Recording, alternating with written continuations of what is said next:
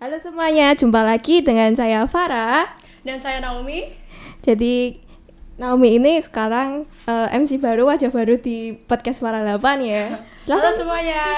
Ya, jadi kita pada kesempatan kali ini berada di segmen Ngopi Sik, ngobrol asik bareng alumni.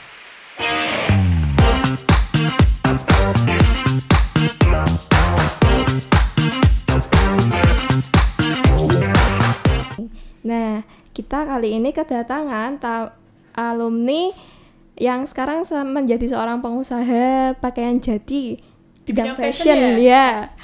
Daripada lama-lama langsung aja perkenalan sama orangnya langsung. Selamat sore Pak. Selamat sore.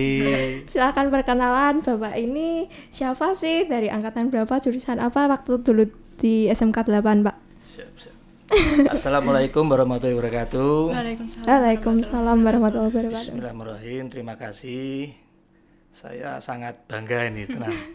Yo bangga mbak deg-degan ini aslinya. Iya. Ini saya perkenalkan nama saya Budi, lengkapnya Budi Adi Sulistyo, tapi orang banyak semuanya yang paling terkenal mesti Budinya. Wes. Pak Budi. Iya, itu paling terkenal tuh satu kampung ya tentunya Budi. Iya. Saya alumni SMPS kalau dulu, dulu namanya SMPS. Kalau sekarang SMK, SMK Negeri Negeri 8. Dulu saya di SMPS lulus tahun 1999. Wah, udah lama ya. Lama banget. Berapa tahun ya? Belum lahir saya. 20 tahunan ya mungkin ya sekitar Iya. lebihnya di situ. 11 tahun, Iya. 21 tahun yang lalu. Ya, itu perkenalan perkenalan dari saya itu mungkin bisa buat apalagi yang bisa Oke. disampaikan. Waktu dulu Bapak flashback nih, flashback. Iya, iya. Dulu waktu Bapak jadi siswa, kira-kira apa sih yang paling berkesan waktu di sekolah ini tuh? Mungkin gurunya atau apanya gitu, Pak. Pengalaman Iya. gitu, Pak. Yang jelas kalau sekarang saya posisi hari ini Ya. Pengen sekolah lagi ya aslinya. Wah, kenapa? Semangatnya masih menggebu-gebu nih ya. Yakin ngebu-ngebu ingin kalau rasa kembali. Masuk saja di sini tuh hawane malah kayak pengen jadi murid lagi. jadi beban ndak ada pikiran pekerjaan, beban ndak ada pikiran hutang ya. Aduh, utang. jadi seperti itu. Iya. Jadi eh, kesannya saya, saya memang sangat bangga. Jujur saya bangga. Saya tidak kuliah memang. Saya lulusan dari sini terus berjuang untuk mencari inspirasi ya toh. Iya. untuk bekerja untuk mencari kalau sekarang saya wira Wirausaha, wirausaha Iya. wirausaha yang tadi disebutkan memang saya usaha pakaian jadi Jadi, tapi kalau untuk guru yang paling paling apa Berkesan, ya, Pak. berkesan Iya. Bu Nur Bunur. Bu Nur ini ya ini saya saya tahu tahu sendiri sekilas sampai sekarang masih mengingat beliau wah memang galak memang benar enggak tuh kalau sekarang galak enggak tahu aku Sekarang ya masih tegasnya. oh enggak Siswaan kalau kalau ya. kalau bahasa sekarang tegas ya. Tegas. kalau bahasa sekarang ba- bahasa saya dulu galak memang. tapi bagus Iya. dia guru sama komitmen dia memang benar-benar apa mempelajari semua siswa-siswanya saya alhamdulillah ya eh, menjadi orang yang alhamdulillah pada saat ini ya berkat salah satunya buat dari Bu Nur itu Oke Pak, kira-kira nih eh, waktu Bapak dulu rasakan di sekolah sama sekarang itu dikira dari sekolah SMK 8 ini perbedaannya apa Pak? wah jauh Jauh. benar dari dari gedung aja saya udah kagum Iya. sampai bingung tadi mau lewati mana Eh, benar-benar ini Dulu ini. waktu jalan masuknya berarti beda ya? Ya, dulu tuh dari luar udah masuk itu di kantor ya. Kalau kantor depan itu kan sekarang dibangun apa lagi tuh enggak tahu aku. Iya, Ya kan? yang depan itu sekarang aula apa ya? Aula. aula perkumpulan rapat itu ya. Terus bangunan ini enggak tahu, enggak, dulu enggak ada saya. Zamanku Oh, enggak iya. ada. Dulu ini kalau nggak salah lapangan kalau nggak salah mungkin. Mungkin dong kalau nggak salah itu dulu sini lapangan untuk upacara-upacara gitu kan. Iya. Kegiatan hari Senin itu kan kalau dulu enggak tahu kalau sekarang Senin, Senin tetap upacara enggak ada ya? Senin upacara. Tetap mungkin ya? mungkin waktu kayak ada yang perlu sampaikan upacara Oh gitu. kayaknya ya. Berarti tidak ini ya, tidak setiap hari Senin upacara gitu apa gimana? Kayaknya ya upacara Upacara Setiap- ya? Setiap minggu, setiap maksudnya Setiap setiap, hari? Senin gitu. pernah waktu Senin juga nggak upacara mungkin karena Oh, apa gitu iya Ah, tapi kalau zaman dulu selalu upacara Senin harus dulu kalau terlambat sedikit wah tuh berdiri sendiri ngono gitu. wah bener mengingatkan ya ya, itu pak itu sangat berkesan memang. dulu bapak waktu di sekolah ini ada organisasi yang diikutin gitu pak Saya Palang Merah Remaja Oh, ikut PMR. oh PMR ya, ya Iya. Ya itu tok sih. Kita itu dulu yang yang paling viral di zamanku. Terkenal di beda, zamannya. beda zaman sekarang kan. Iya, iya. ini ada asik ini ada kegiatan-kegiatan seperti Sekarang itu. banyak banget sih, Pak, Banget ya. banget ya. Iya. Perubahannya memang drastis ini. Oke, sekarang nih kan Bapak tadi disebutkan seorang wirausaha pakaian jadi di bidang fashion. Kira-kira Pak, apa sih asal usul Bapak, lalu inspirasi Bapak dalam berwirausaha itu Pak? Mungkin dapat diceritakan pengalamannya Bapak, perjalanannya Bapak. Dahulu aku kalau pada waktu awal mula buka usaha fashion Iya, itu karena melihat eh, beberapa orang terutama eh, tetangga itu Iya. itu orangnya gemuk Wah, gemuk bener Gemuk. asli eh, gemuk kemudian eh, kalau mencari pakaian yang Sulit. ukuran besar susah. Susah, iya. bener kan Benar. Jujur, Susah. mama saya gemuk. Jujur, serius, serius. tapi bener ya Iya, jadi Susah. lebih sering kan jahitin aja, Ah, ah. soalnya emang yang cari jadi itu ya. susah banget gitu. terus saya akhirnya kok pingin lah buka apa bikin-bikin pakaian yang serba ukuran big size ya kan Iya big sih. size yang besar-besar ya kan terus saya bikinkan seperti itu tapi ini saya vakum untuk yang big size sementara sejak sejak satu tahun ini saya sedikit tidak tidak bikin karena memang pada waktu COVID-19 ini sangat sangat berpengaruh di saya. Dan saya ngikuti pasar. Akhirnya gitu ngikuti pasar. Jadi big size juga saya masih ada. Cuma ini saya ngikuti pasar untuk para ABG saya punya segmen untuk yang rata-rata yang saya bikin adalah eh, pakaian cewek Stylish Iya, ya feminin itu. cewek. Soalnya emang banyak cewek itu cari pakaian, harus beli pakaian baru-baru. kalau dapat uang sedikit mesti Iya. fashion nah, Percayalah itu. kalau perempuan itu konsumtif.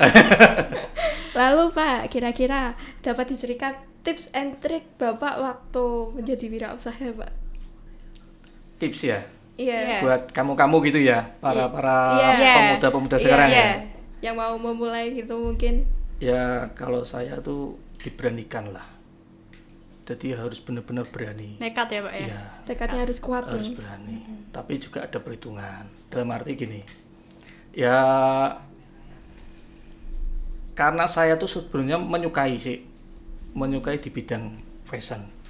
Ya toh? Iya. kalau kita sudah menyukai jadi buat para apa ya siswa-siswa sini dan pemuda-muda yang lainnya jadi kalau sudah menyukai sesuatu dengan hobinya kembangkan dan itu pasti berhasil kalau sudah disukai insya Allah pasti berhasil tapi kalau sesuatu yang tidak disukai dalam hatinya biasanya kurang kurang berkenan biasanya Iya seperti sih. itu Ibaratnya kalau kita suka itu kan kita harus Asik. berpikir positif Iya, soalnya benar. wah aku bener-bener mena- tantangannya itu dinikmati dengan Iya, senang. benar. Iya. harus gitu Cuman kalau emang nggak suka kan pikirannya aduh, aku nggak mau, aku nggak mau. Gak ikhlas jalan Iya, gitu. jadi karena, karena karena berhubung saya suka, jadi saya harus bikin, jadi saya produksi sendiri, harus bikin dan alhamdulillah sekarang sudah menuju, sudah tik- sebenarnya tadinya saya sudah mempunyai empat lapak, Iya. tapi eh, empat lapak kalau saya bicara toko kita eh, kebesaran, kalau lapak kan kelihatannya tidak terlalu gede lah gitu kan gitu.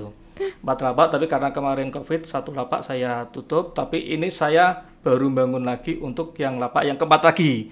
Saya harus dendam lagi, harus besarannya harus punya satu lagi. Oh, kemarin harus punya empat, kok sekarang kok tiga, dari sekarang harus, harus empat lagi. Wah, mantap Jadi seperti nih, itu. Jadi banyak. Kalau boleh tahu nih Pak, lapaknya tuh di mana aja ya Pak? Ada di kota Semarang aja apa? Di... Ya, sementara ini saya cuma eh, meliputi cuma di kota Semarang aja. Jadi di Matahari Juar, Oh, ya Oh, kan, iya, di iya. Matahari Juar itu kalau adik-adik kan mesti banyak tahu tahu yang X Matahari dulu tuh kan. Oh, ya, iya, kalau iya. itu sekarang jadi JTM lah itu namanya itu. Itu saya buka di situ ada tiga lapak dan ini yang keempatnya saya pengembangan karena Covid kemarin. Iya. So COVID itu sangat parah banget memang. Tapi dampaknya saya juga juga alhamdulillah sih se- alhamdulillah gini saya berpikir berpikir apa tuh nanti karena kalau dampak seperti berkepanjangan apa yang harus kita lakukan saya langsung menuju ke melihat itu para driver-driver Gojek online Iya. dia kan masih aktif dia Iya. ya makanya saya memberikan kayak dari dari pengalaman itu saya ingin buka sing toko yang isinya untuk online Oh, nah online jadi shop online ya. shopnya itu Iya, shop. jadi saya harus harus memberikan pelayanan semaksimal mungkin. Jadi buat teman-teman yang pengen buka ya memang yang tadi saya sampaikan harus berani, yang kemudian kasih pelayanan yang sebaik mungkin itu paling utama. Karena karena kalau jenengan dikasih pelayanan itu para para masyarakat senang. Iya. Iya toh. Nah, kalau kalau masyarakat senang pasti kita dihubungi terus. Iya kan? Jadi pelanggan tetap Iya, gitu jadi ya? pelanggan tetap. Oke, Pak. Kira-kira strategi pemasaran Bapak waktu berjualan nih dapat diceritakan Pak bagaimana lewat online itu bagaimana Ya. atau Memang memang anu, apa namanya? perlu adanya strategi ya.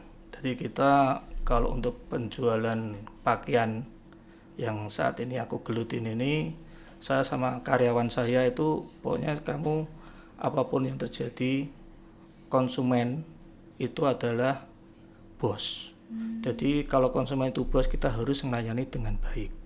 Iya. biarpun konsumen eh, bos-bos itu yang beli ke kita itu eh, istilahnya ngudal ngadil ya kalau bahasa Jawa Iya. nih kok diobrak pilihan-pilihan ya tetap dilayani dengan baik. Ya kan? Kan biasa kan Sering seperti itu. terjadi. Ah, sering terjadi. Kita layani dengan baik. Insya Allah kalau kita komunikasi dengan baik para pelanggan kita akan bertahan. Dan ternyata dengan trik kita memberikan pelayanan yang terbaik itu sampai sekarang saya masih alhamdulillah. Alhamdulillah. Berjalan dengan lancar. ya amin Oke nih Pak, tadi kan Bapak bilang nih kan lapaknya sempat tutup satu nih Pak. Iya. Nah, gimana nih Pak kok bisa buka lagi? Apakah omsetnya tetap atau naik apa gimana gitu Pak? bulan Maret April kalau nggak salah itu kan pandemik gencar-gencarnya itu kan Iya. Iya. sampai orang ketakutan Ya, sempat lockdown juga ya Iya, seperti itu. sampai saya sendiri aja keluar rumah nggak berani ya kan memang nggak berani mana saya jujur kayak kayak ada apa feel saya yang kepikiran corona itu sampai terlalu apa ya ekstrim lah biasanya itu. Sampai saya sama sama istri saya dan anak saya us kamu jangan keluar keluar kan gitu. Nah di situ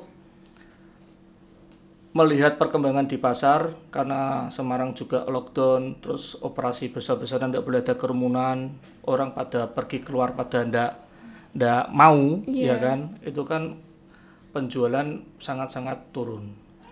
Cuma saya yakin kondisi seperti ini tidak akan lama. Saya sama mempunyai keyakinan seperti itu. Pada waktu saat turun itu saya tidak dan tidak bisa karena minus. Jujur saya kondisi kondisi pemasukan dan penjualan dan pengeluaran untuk karyawan untuk sewa lapak itu minus. Akhirnya saya mau tidak mau saya ngumpulin karyawan untuk eh, menyampaikan bahwa memang seperti ini kalau diteruskan Pak Budi tidak tidak kuat. Jadi terpaksa satu tutup satu ya kemudian karyawan eh, mau tidak mau ya memang harus saya PHK, kurangi. oh, kurangi. kurangi. Memang saya sangat berat itu. Karena rata-rata karyawan yang ikut dengan Budi Fashion karena kan di lapak saya itu namanya Budi Fashion. Di ya fashion. sesuai dengan nama saya kan. Iya. itu pada seneng pada seneng sekali. Nah, saat itu juga saya ya harus mengambil keputusan sangat berat tapi saya, saya saya janji kalau memang nanti saya bangkit lagi eh, karyawan yang saya rumahkan saya panggil lagi dan alhamdulillah eh, bulan lebaran kapan itu bulan Juni. Juni ya Juni, Mei. Juni. Juni. kalau nggak Juni ya Juni Yes, ya ya. Juni itu saya yakin dengan pandemik ini orang ciri khas kita di Semarang orang Jawa kalau Idul Fitri itu pasti beli baju baru Iya. ya Benar-benar. itu pasti saya yakin ya. kita. saya ketolong pada saat itu ketolong saya buka ternyata rame Alhamdulillah. Ya, saya rame di saat itu saya rame tapi habis itu turun lagi orang tidak mau ber- naik, Nah, orang tidak mau lagi ke ke pasar juar nah, di saat itu saya merenung apa yang saya harus lakukan apa yang harus aku lakukan untuk eh, bisa eh, bisa kuat istilahnya kuat dengan usaha saya ini. Kemudian saya berpikir saya tuh ternyata harus ngumpulin orang para bakul-bakul ya kan? Bakul-bakul yang pelanggan-pelanggan saya reseller-reseller kalau bahasanya kerennya sekarang Iya, reseller Iya itu kan. Reseller. saya ngumpulin saya bikin grup. Reseller ini saya bikin grup eh, dan grup itu saya bikin ternyata sangat positif sangat positif saya bikin grup ini sangat positif. Jadi saya harus setiap pagi itu memajang foto-foto yang kekinian. Ya atau baju-baju yang kekinian. Akhirnya saya tidak mau eh, dengan proses itu ternyata anemonya sangat positif. Ternyata saya bisa menjual satu hari bisa 100 lebih pieces baju. Nah dari saya senang akhirnya saya sama sama nyonya saya komitmen kita harus bikin khusus toko yang online, Online, reseller. oke. Nah, gitu. Memang ini saya belum sampai ke Shopee. Ini pasti penjajakan karena ini saya baru baru membangun proses untuk toko online. Paling insya Allah Desember saya sudah sudah jadi. Saya akan buka itu khusus reseller dan nanti juga saya akan merambah ke apa Shopee, Toko- Tokopedia, dan sebagainya. dan sebagainya. Ini sudah saya ini kayak kayak dirimu nih. Saya ngikutin era ya, makanya harus harus belajar terus ya di situ. Ternyata omset sekarang sudah bagus. Membaik ya, Pak? Ya, sudah bagus. Kalau dulu pas waktu koms- eh, Covid, wah minus banget. Omsetnya wah tidak kuat buat bayar ini minus, ketemunya minus, tabungan harus keluar. Dan kalau gini terus kan ya juga berat, ya kan? ya, tapi saya harus ikhtiar, saya ibadahnya tetap tak kuatin terus, sedekah tak kuatin terus. Alhamdulillah Allah Subhanahu wa taala memberikan karunia rame lagi. Alhamdulillah. Seperti itu. Mungkin nanti buat adik-adik yang tadi sampaikan tadi, pokoknya kalau ingin ingin berwirausaha, yaitu ya kuncinya harus berani. Jangan sampai punya kepikiran nanti tidak laku piye. Ya kan? Kan bisa gitu. Iya. Kamu yakin aja lah. Kalau ada yang jual pasti ada yang Beli. Beli. itu titiknya. Jadi kalau ada yang jual pasti ada yang beli. Diyakinkan aja. Nah nanti kalau kita ternyata kok beberapa hari kan kan biasanya digoda, kok tidak laku laku laku laku. Kenapa? Kita koreksi. Mungkin barang kita sudah tidak sesuai dengan eranya, ya kan? Kita harus ganti. Ya itu seperti itu terus, ngikutin, ngikutin. Ya kita memang harus memanfaatkan Instagram. Kita lihat-lihat ya Supaya kekinian itu ya, yang terkini itu kekinian itu apa, yang disenangi eh, masyarakat Kota Semarang itu apa kan gitu. Kita harus ngikutin itu. Jangan jangan kehendak hati. Saya pengen buka ini bajunya seperti ini semua. Yo itu kan anu kan apa eh, keras kepala yang pengen jual tapi serasa hatinya dia. Tapi Yang sebenarnya. Ah, ah. tapi sebenarnya harus kita ngikutin pasar. Itu yang paling utama. Pokoknya kalau pengen buka usaha harus benar-benar berani. Berani. Yes, gitu. Pertama berani dan Berani. kuat. Ya. Terakhir nih Pak, kesan dan pesan Bapak untuk para siswa-siswi supaya tetap semangat dan termotivasi. Silahkan Pak. Yang pertama buat adik-adik kita ya kan untuk memotivasi supaya menjadi baik. Yang pertama adalah ibadahnya jangan sampai lupa. Itu yang pertama. Iya. Ya, harus kan? diingat ini Ya, ya. Itu harus itu utama. Yang kedua ya berbuat baik dibanyakin teman. Jangan banyak musuh, ya kan? Oke, Ya benar. iya, Dihindari musuh. Kalau ada musuh-musuh dibiarin aja. Pokoknya kita banyakin teman. Syukur-syukur ini yang saya lakukan dari dulu sejak lulus sekolah. Itu saya mesti kumpul dengan para orang-orang yang tak anggap hebat. Jadi ada tetangga saya tuh saya mengakui orangnya kaya. Iya. Kok bisa sampai kaya itu caranya gimana? Ya kan gitu. Saya deketin terus itu. Cari ilmunya, ya kan cari ilmunya. Iya. Jadi saya kunjungin terus ke rumahnya sampai dia menceritakan sejarahnya dia. Nah itu buku buat pengalaman kita karena dia sudah pengalaman, ya kan? Iya. Orang-orang yang sukses itu kan sudah pengalaman. Iya. Jadi kita ngikutin. Ternyata seperti ini. Ternyata ya itu tadi disampaikan ibadahnya jangan sampai lepas, Terlepas, ya iya. kan? Yang kedua tadi saya sampaikan kalau yang punya orang tua ya toh orang orang tua kita harus benar-benar kita taati itu penggantinya Tuhan kita Allah Subhanahu wa taala. Kalau kita pingin rezeki kita lancar ya kita harus manut dengan orang, Orang tua. tua. Ya kan?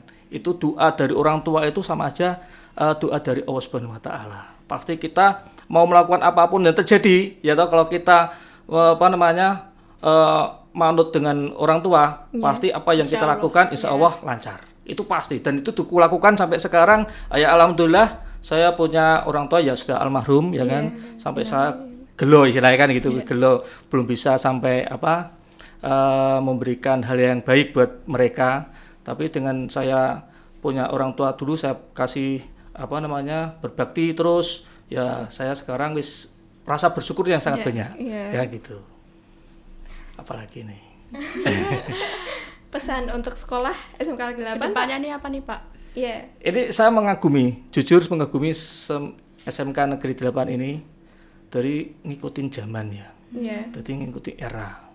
Ini buat adik-adik yang seneng apa ya podcast Podcast, iya, podcast ini iya. ya. Ternyata dari zamannya kalau saya lihat di YouTube itu kan ada Deddy Kobuser, ya kan? Iya. Itu kan pundi-pundinya juga mengalir dari Iya. podcast-podcast itu. Iya, kalau adik-adik memang seneng di sini ya kembangkan. Itu sangat bagus banget ini ter- terutama nih SMK Negeri 8 ya ngikutin ngikutin era ya ngikutin era setiap tahun seperti ini ada perubahan ya harus seperti ini.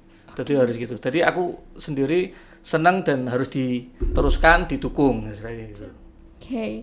Mungkin itu saja nih. Iya itu saja mungkin ya sudah banyak motivasi untuk para pendengar-pendengar yang dia Mungkin mendengarkan. pendengarnya semoga dapat termotivasi gimana caranya nih ini kan ada tips and trick dari jadi wirausaha nah dapat dipelajari nanti ya mungkin terakhir nah pak ini kan kita sekolah kita kan sekarang ada jargon nih iya Slogan ini Pak. Iya, Jadi slogan. baru dibuat ya Mbak ya? Iya. jadi gini nanti waktu saya sebut SMK 8 Semarang nanti kita Idola, bareng bilang idol- idola, idola, inovatif disiplin, Disiplin, kolaboratif. ya pak Oh, iya. oke siap Siap. Satu, dua, tiga. SMK 8 Semarang, idola, Idola. inovatif, Inovatif, disiplin, disiplin, kolaboratif. Nah, terima kasih Bapak sudah mengisi podcast pada Ya, kesempatan kali sama-sama. ini. Sukses selalu, sehat selalu ya Pak. amin amin Mungkin untuk para pendengar terima kasih telah menonton dan ya tetap patuhi protokol Iya. kesehatan. Jaga kesehatan ya teman-teman. Pantengin terus podcast Suara 8 karena kita akan memberi informasi yang akan menarik perhatian setiap minggunya. Tentunya motivasi juga ya. Ya. Ya. Sekian dari saya Farah. Dan saya Naomi. Sampai jumpa dan sampai ketemu di minggu selanjutnya. Bye bye.